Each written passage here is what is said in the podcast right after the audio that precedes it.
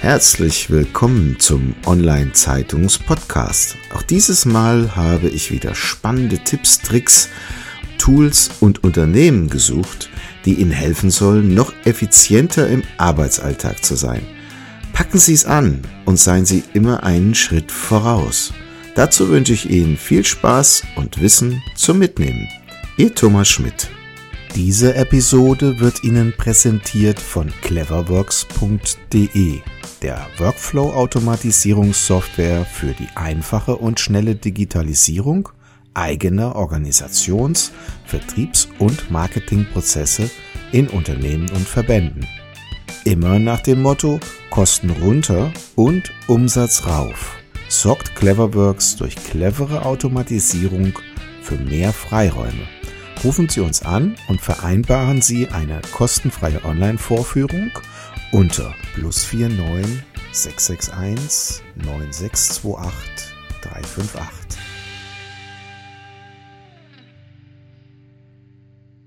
Ja, herzlich willkommen beim Online-Zeitungs-Podcast. Heute freue ich mich sehr auf Jo Kunert. Er ist Flötenbaumeister und damit in einer Nische tätig. Und wenn man heute durchs Internet surft, kommt man fast nicht an ihm vorbei. Und wie er das geschafft hat, das wollen wir heute im Podcast ein bisschen rausfinden. Doch bevor ich ihn vorstelle, kann er das vielleicht selbst tun. Lieber Jo, wir kennen uns schon seit vielen Jahrzehnten. Sag doch mal so ein bisschen, wo du hergekommen bist und wie du zu dem geworden bist, was du geworden bist. Ja, ähm, ich freue mich da zu sein. Mein Name ist Joachim Kunert und ich bin Blockflötenbauer, weil ich aus einer ganz musikalischen Familie entstamme. Es gab keine Chance bei uns im Haus irgendwie an äh, Musikinstrumenten vorbeizukommen und meine Eltern haben sofort, wenn nur das größte Interesse an irgendeinem Instrument bestand, dann war das da und dann durfte ich machen und tun. Und das mündete dann in einer Liebe zu Holzblasinstrumenten und später dann reduzierte sich das auf die Blockflöte und ich hatte das große Glück in Fulda eben auch eine Lehre zu machen, so diesen klassischen Weg äh, Lehrling, Geselle und irgendwann Meister und dann macht man irgendwann sich auch selbstständig und macht eine eigene Firma auf. Mhm. Also verkaufst du heute mehr Emotionen oder Produkte? äh, bei Musikinstrumenten ist es ziemlich klar 100% technologische Inno äh, Innovation, die zu ähm, noch viel mehr Emotionen führt. Das ist das, was uns besonders macht. Eine Blockflöte denkt man ja erstmal ganz was Normales, weiß ich genau, wie die aussieht.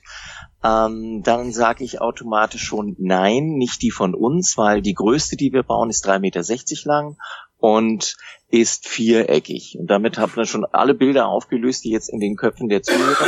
Das müssen wir dann eben auch bei unseren Kunden machen, dass wir die Bilder komplett auflösen und sagen, hey, da steckt viel mehr drin.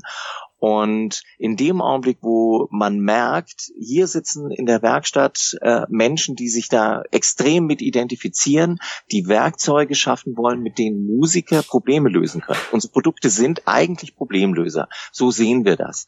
Da ist ein einzelner Musiker, der steht auf der Bühne, der möchte ein Stück spielen, was kein anderer spielt, damit seine Konzerte besser verkauft werden können.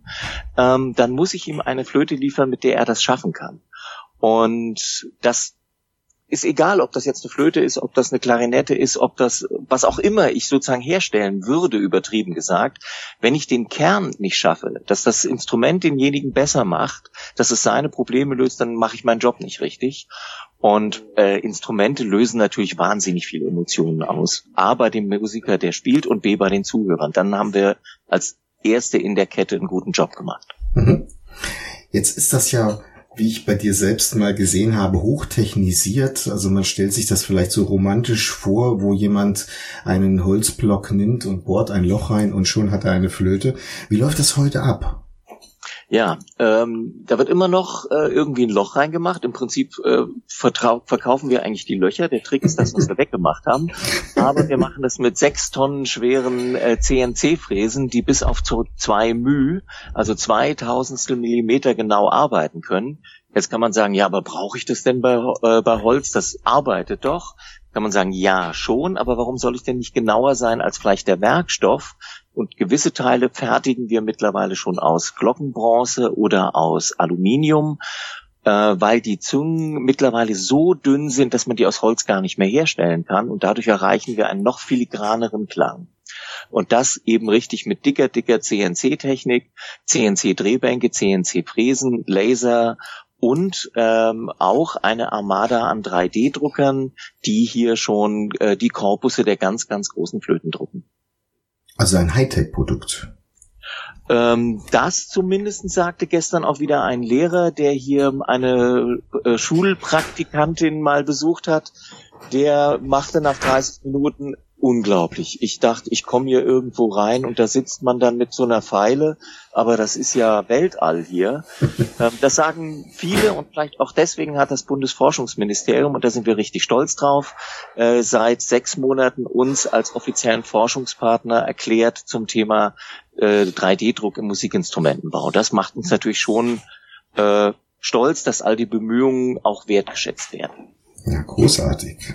Also, wie findet man denn seine Nische, in der man so stark wachsen kann? Du bist heute in unterschiedlichster Form unterwegs. Das heißt, nicht nur in der Fabrikation deiner Flöten, sondern auch medial massiv vertreten. Du hast einen eigenen Podcast, du hast ein eigenes Radio, du hast einen eigenen Shop, du hast eine Seite, wo man Blockflötengriffe einsehen kann, dann gibt es einen Blockflötenkalender, dann gibt es eine App, dann gibt es ein Forum. Unglaublich. Also grenzt man seine Nische dadurch ab, indem man über den Content die Nische beherrscht? Ich würde sagen, ja. Jedenfalls war das der Weg, den wir gewählt haben. Und am Anfang war das einfach nur reagieren auf die Dinge, die auf uns eingeströmt sind. Kunden haben eine Frage gestellt, man unterhält sich mit ihnen.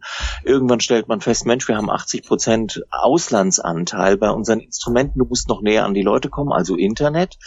Und ab einem gewissen Grad sagt man plötzlich, Moment mal, das kann man doch mal strukturieren in wo sind denn die Kunden, bevor sie überhaupt uns, mit uns in Kontakt kommen würden? Wo halten die sich denn auf? Sozusagen in der Kneipe, am Dorfplatz, wo auch immer. Im Internet wäre das in Foren.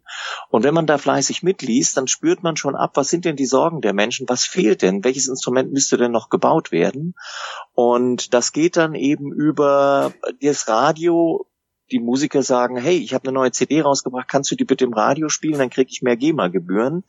Ähm, ja, und dann habe ich schon den Kontakt zu dem Musiker und das endet dann eben bei einer Seite, die sich an äh, die Menschen richtet, blockflötensanatorium.de, Könnt, könnte jede Form des Sanatoriums sein, der After-Sales-Service, dass wir sagen, egal welche Blockflöte du hast, die muss noch nicht mal von uns sein, wir können die reparieren und zeigen dann über Bilder, welche Modifikationen, Mass-Customizing, vielleicht sogar neue Instrumente, die waren gar nicht kaputt, aber wir haben sie mit speziellen Klappen, mit Veränderungen an den Kunden angepasst und zeigen so, dass wir von vor dem Kauf, also Marktbeobachtung, über die Analyse, über das, den engen Kontakt zu Kunden bis hin zum äh, wir reparieren und äh, modifizieren alles, die komplette Lebenszeit äh, des Produktes, sprich des Instrumentes, das wir herstellen, abdecken, und zwar alle Produkte. Mhm. Also ihr seid der AMG der Blockflötenbauer.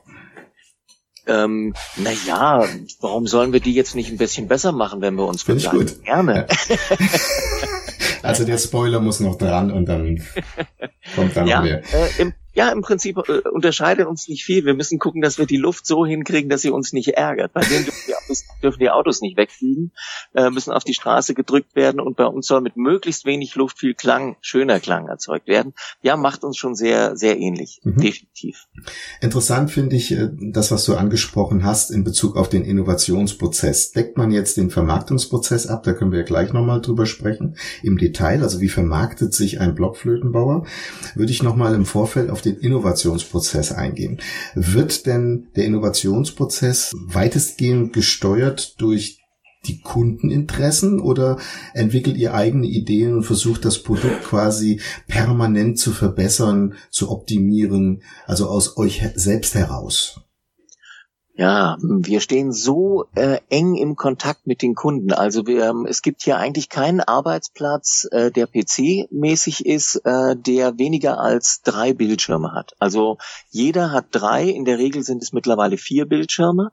Auf denen läuft auf einem die Chat-Software, damit man auf den Webseiten die Menschen, die Fragen haben, sofort betreuen kann. Auf dem anderen läuft das Forum, dass man sieht, was im Forum passiert.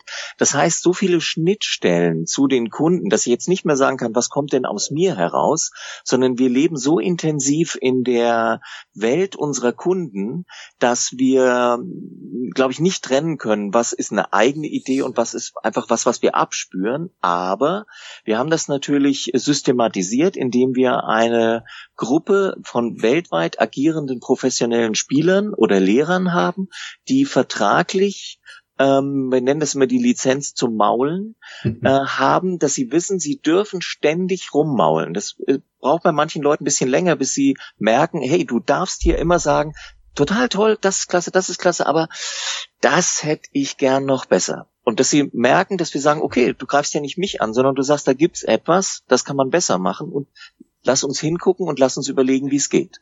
Und das, damit wird es dann ganz systematisch, weil die natürlich wissen, sie müssen um diese 24 Stunden sieben, äh, sie kriegen jederzeit zu jedem, äh, so geht, äh, ihr Instrument repariert, wenn es auf einer Tournee einen Schaden hat.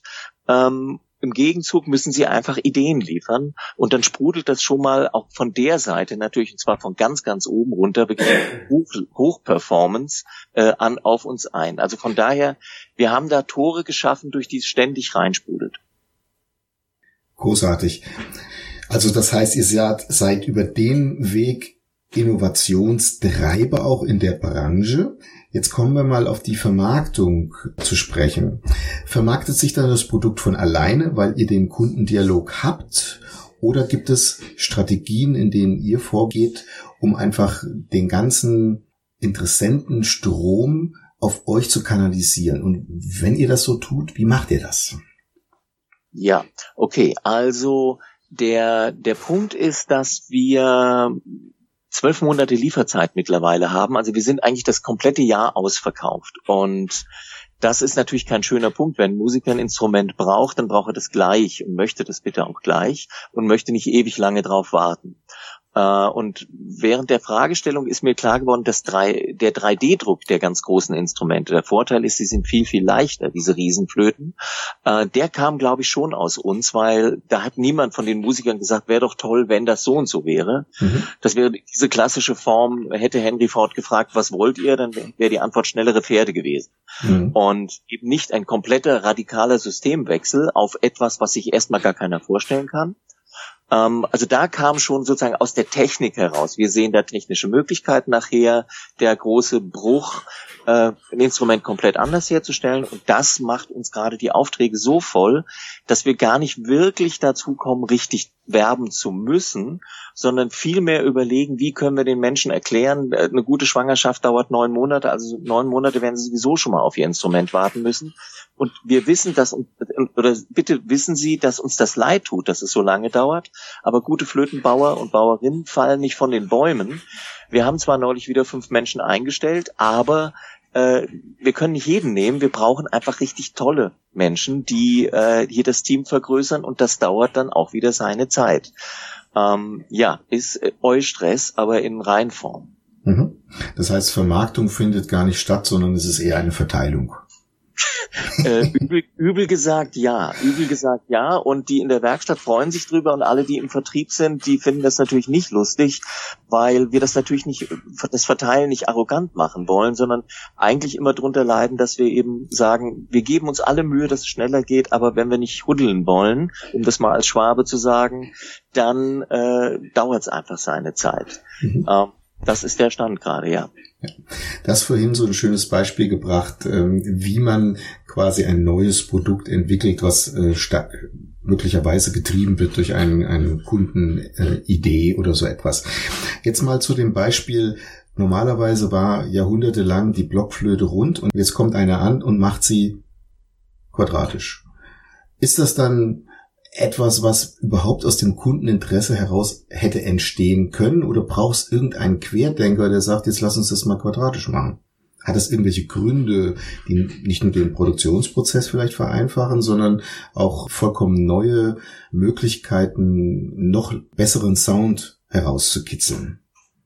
Also sehr gute Frage. Auch das wiederum, diese Viereckigkeit ist absolut nicht aus den Kunden rausgeboren. Bis heute, nach 40 Jahren, äh, erste Instrumente vor, vor 40 Jahren vorgestellt, diese viereckigen.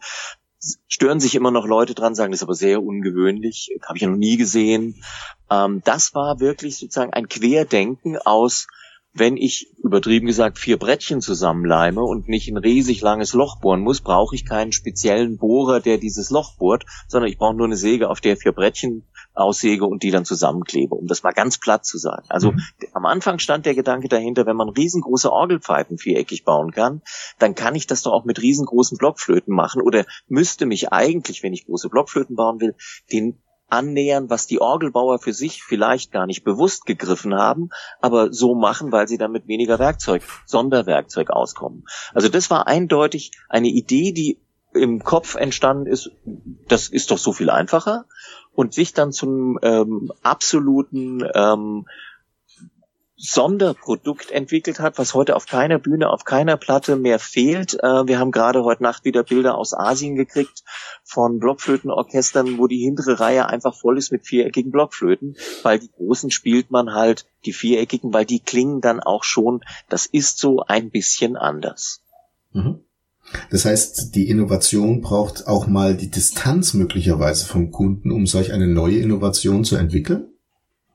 Äh, ja, weil natürlich oder es, man muss mit dem Kunden auf einer Ebene zusammenarbeiten, dass man sagt, ähm, der Satz, das haben wir schon immer so gemacht, ist ja per se erstmal nicht schlimm, wenn man dann weiterspricht und dann sagen kann, das haben wir schon immer so gemacht, weil es gibt kein neues Material, es gibt keine neuen Anforderungen, es gibt keine neuen Prozesse.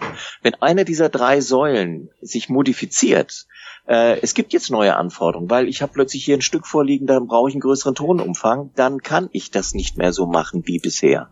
Und dann kann auch jemand, der eigentlich nicht gewohnt ist, ähm, neue Denkmuster und neue Wege zu begehen, äh, auf solchen Brainstorming und Kreativtreffen plötzlich sagen, jawohl, stimmt, äh, man könnte doch oder eigentlich müsste es das doch auch geben. Und dann kommt natürlich eine Bereicherung ins Team, weil man eben jetzt plötzlich nicht mehr Techniker da sitzen hat, sondern hat man Künstler da sitzen, die denken, anders und man bringt sie aber über die Kreativitätstechniken dazu, ganz neu ihre Wünsche sehen zu können, damit formulieren zu können. Deswegen immer diese interdisziplinären Teams bei einer Entwicklung, egal von was. Ja. Also brauchen Unternehmen heute Abenteuerspielplätze, wo man mal sagt, komm, jetzt probier mal eine dreieckige Flöte, mal gucken, wie das klingt? Ähm, ich würde sagen, unser ganzes Unternehmen ist ein Abenteuerspielplatz. Kann ich bestätigen, ja, doch. ja, definitiv. Antwort mit 100 Prozent. Ja, braucht es. Ja. Prima. So schnell sind 15 Minuten rum, Jo. Unglaublich. Wir hätten jetzt, glaube ich, noch stundenlang reden können. Hochspannend. Vielleicht setzen wir das tatsächlich nochmal fort. Bevor wir schließen, vielleicht noch eine letzte Frage. Gibt es irgendwelche Bücher, die dich auf deinem Lebensweg begleitet haben, wo du sagst, die würde ich gerne mit äh, der Community hier teilen? Ja, äh, Mahatma Gandhi hat Bücher geschrieben, äh, eigentlich alle. Seele und Geist ist eins davon. Ähm, bin ich vor vielen Jahren, vielen, vielen, vielen, vielen Jahren in Zug gestiegen, äh, bin nach drei Stunden ausgestiegen und hatte eine Seite. Weil auf der Seite so viel Input war, wenn man die nicht nur lesen, sondern be bedenken wollte, dann war, dachte ich nur, Mann, das Buch. Und das hat mich, glaube ich, lange geprägt. Und wenn ich an meine Webseiten denke, dann kann ich nur sagen, don't make me think. Den Titel braucht man nur zu googeln und dann sieht man schon, wow, da geht es einfach darum, wie mache ich das, dass man nicht überlegen muss, sondern die Webseite ihn führt. Finde ich ein sehr schöner Denkansatz. Da reicht schon fast der Titel, äh, um zu wissen, worum es geht. Prima. Ganz herzlichen Dank für deine Zeit und deine Einblicke, die du uns geschenkt hast. Alles Gute für die Zukunft. Vielen Dank. Vielen, vielen Dank, dabei gewesen zu sein dürfen. Das war's schon wieder. Vielen Dank, dass Sie dieses Mal mit dabei waren. Wir haben noch einen besonderen Service für Sie. Unter online-zeitung.de slash podcast-service können Sie sich zum Subskriptionsservice anmelden. Sie werden dann vor allen anderen informiert, sobald ein neuer Podcast aus dem Unternehmensbereich erscheint, der für Sie wichtig ist. So verpassen Sie keine Folge mehr. Auch freuen wir uns, wenn Sie unseren Podcast bei iTunes, Spotify oder anderen Plattformen abonnieren. Danke, dass Sie dabei sind.